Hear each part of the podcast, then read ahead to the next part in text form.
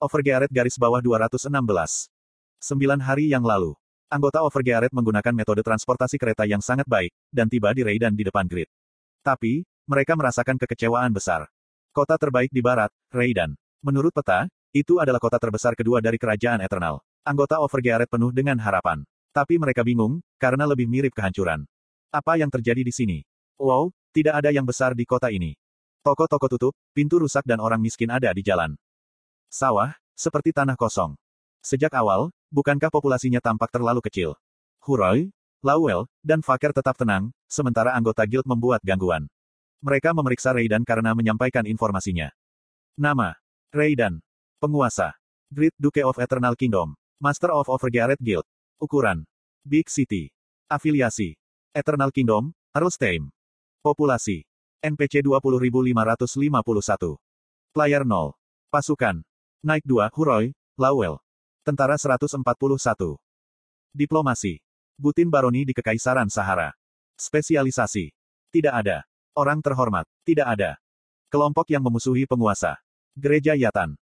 Kelompok afiliasi yang memusuhi kelompokmu. Kerajaan Gaus, Luvia Principality. Administrator. Arik kemampuan administrasi C-Grade. Asteris semakin tinggi kemampuan administrasi administrator, semakin tinggi pengembangan keseluruhan dari perkebunan. Keamanan, 5 per 100.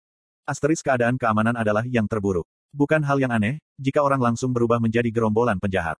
Gangster dan monster sering muncul di dekat desa. Asteris keamanan akan meningkat setiap jam, sebanding dengan jumlah tentara. Asteris pekerjaan orang dan makanan untuk kegiatan keamanan tidak tersedia, bahkan jika tentara tidak naik. Urusan internal, 169 per 4500. Asteris meningkatkan jumlah pusat perbelanjaan, fasilitas budaya publik dan bangunan akan meningkatkan jumlah urusan internal. Situasinya tidak sebagus yang aku harapkan. Sepertinya begitu. Sementara bergerak dari Winston ke Raidan, anggota guild tertarik pada monster di barat dan mengabdikan diri untuk berburu. Mereka menunggu monster untuk menyerang kereta yang bergerak, kemudian dengan cepat memburu mereka untuk XP. Karena itu, mereka mengira barat adalah tanah yang diberkati. Tapi Huroy, Lawel, dan Faker berpikir jika monster yang kuat di barat adalah titik negatif. Monster-monster itu begitu kuat, sehingga aksesibilitas player umum rendah, dan area itu akan sulit dikelola. Sekarang, kenyataan yang mereka hadapi lebih buruk dari harapan mereka. Sebuah kota yang dapat menampung lebih dari 500 ribu orang, hanya memiliki populasi 20 ribu. Selain itu, tidak ada player. Prioritas terbesar saat ini adalah membayar orang-orang untuk meningkatkan tingkat keamanan. Overgearet Guild saat ini memiliki dana 5 juta gold. 5 juta gold. Sementara jumlah gold itu mungkin terdengar besar untuk satu orang, itu tidak cukup untuk mendanai kota besar. Tidak hanya itu, 5 juta gold bahkan tidak cukup untuk membangun kota yang kosong dan sunyi. Sekarang, mereka harus membayar biaya untuk meningkatkan taraf hidup rakyat. Mungkinkah menghasilkan makanan di kota ini? Bahkan, tidak mungkin membuat roti gandum. Tidak dapat dihindari, jika mereka harus mengimpor bahan-bahan. Tapi, pedagang menyadari situasi dan tidak akan datang ke Raidan. Mengingat biaya transportasi. Lawel menghitung, jika dia harus menetapkan minimal tiga perak untuk sekali makan. Jika 20 ribu orang, dia harus membayar 600 gold. Ini satu kali makan. Konyolnya menghabiskan ratusan ribu gold untuk makan, sampai solusi mendasar dibuat.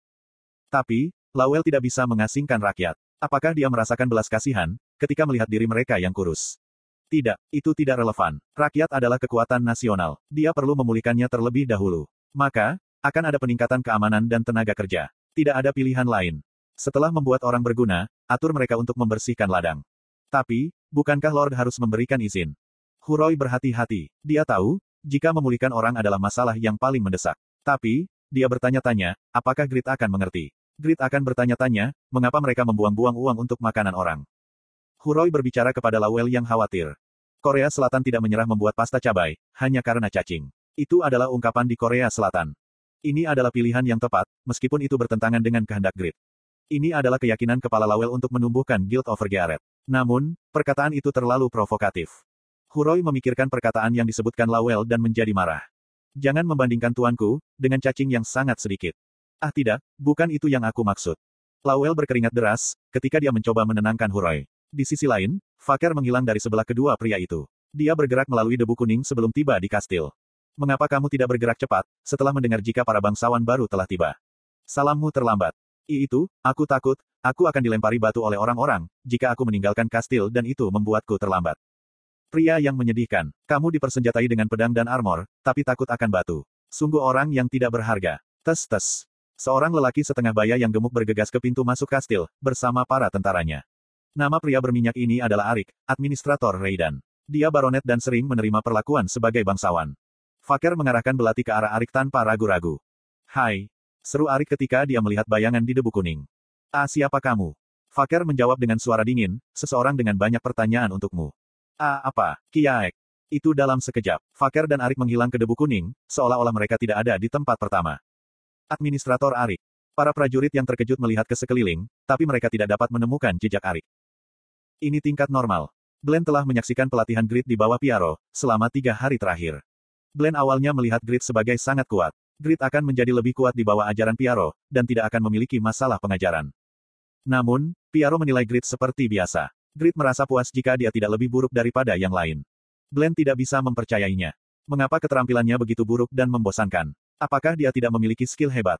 Itu perbedaan perspektif. Dari sudut pandang Glenn, Earl Stein, dan Phoenix adalah Grit adalah swordsman terkuat, sampai dia bertemu Piaro. Tapi, Grit tampaknya memiliki banyak bakat. Di sisi lain, Grit membandingkan kemampuannya dengan para petinggi dan bos monster, dan memutuskan ini bagus. Lalu, bagaimana dengan Piaro? Dia mengevaluasi kemampuan Grit sebagai buruk, dibandingkan dengan jumlah kekuatannya. Kesimpulannya, Uhahat, sekarang aku bisa dengan mudah berburu monster di barat, tanpa harus bergantung pada skill. Petik 2. Ini hanya dasar-dasarnya, hanya orang-orang buruk, yang hanya mengandalkan skill. Kamu masih memiliki jalan panjang. Bukankah lebih baik terus berlatih dengan pasti? Terus ajari aku di masa depan. Aku menolak. Sepertinya, keterampilanmu tidak akan meningkat. Bahkan, jika aku terus mengajarimu. Jangan menyerah begitu saja. Tidak sulit, bukan? Ini adalah analisis realistis, tidak didasarkan pada emosi apa pun. Grit itu kuat. Memang benar, jika dia kurang memiliki kontrol dibandingkan dengan top ranker. Tapi dari sudut pandang normal, dia berada di luar level rata-rata. Namun, Monster di barat begitu kuat, sehingga batasnya mulai terlihat. Terjadi.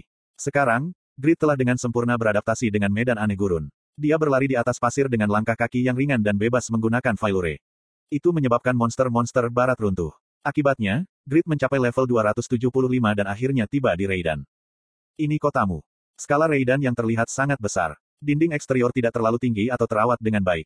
Tapi, mereka membentang spektakuler di sepanjang cakrawala. Ini adalah kota besar yang sebanding dengan ibu kota kerajaan. Grit tersenyum mendengar kata-kata Piaro yang mengagumi.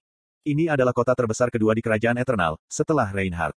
Grit dipenuhi dengan antisipasi. Dia membayangkan ratusan ribu orang di Raidan menyambutnya dengan konfeti. Ayo pergi.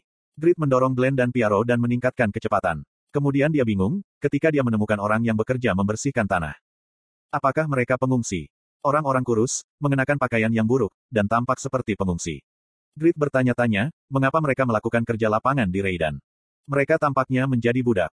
Dia bertanya-tanya, apakah orang-orang Raidan mempekerjakan budak untuk bekerja di tanah pertanian. Grit mendecak memikirkan hal itu.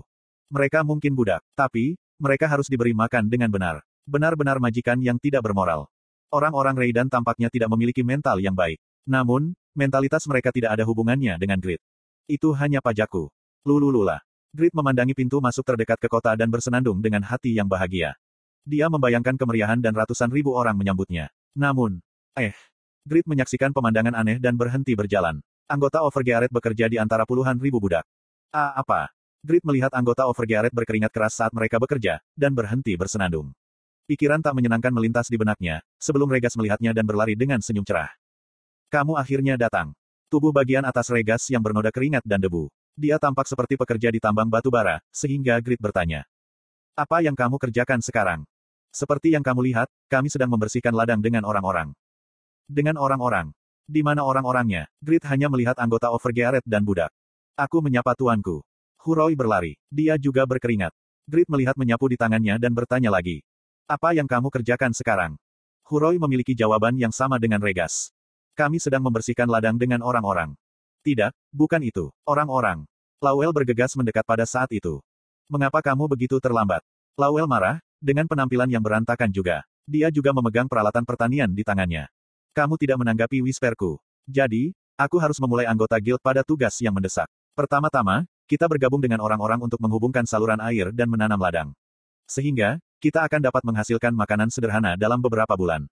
Grit akhirnya merasakan kenyataan. Lalu, dia dengan putus asa bertanya. Di mana orang-orang? Tidak bisakah kamu melihatnya? Lawel mengalihkan pandangannya ke ladang. Jari Lawel menunjuk ke orang-orang di ladang, yang kurus yang dianggap Grit adalah budak.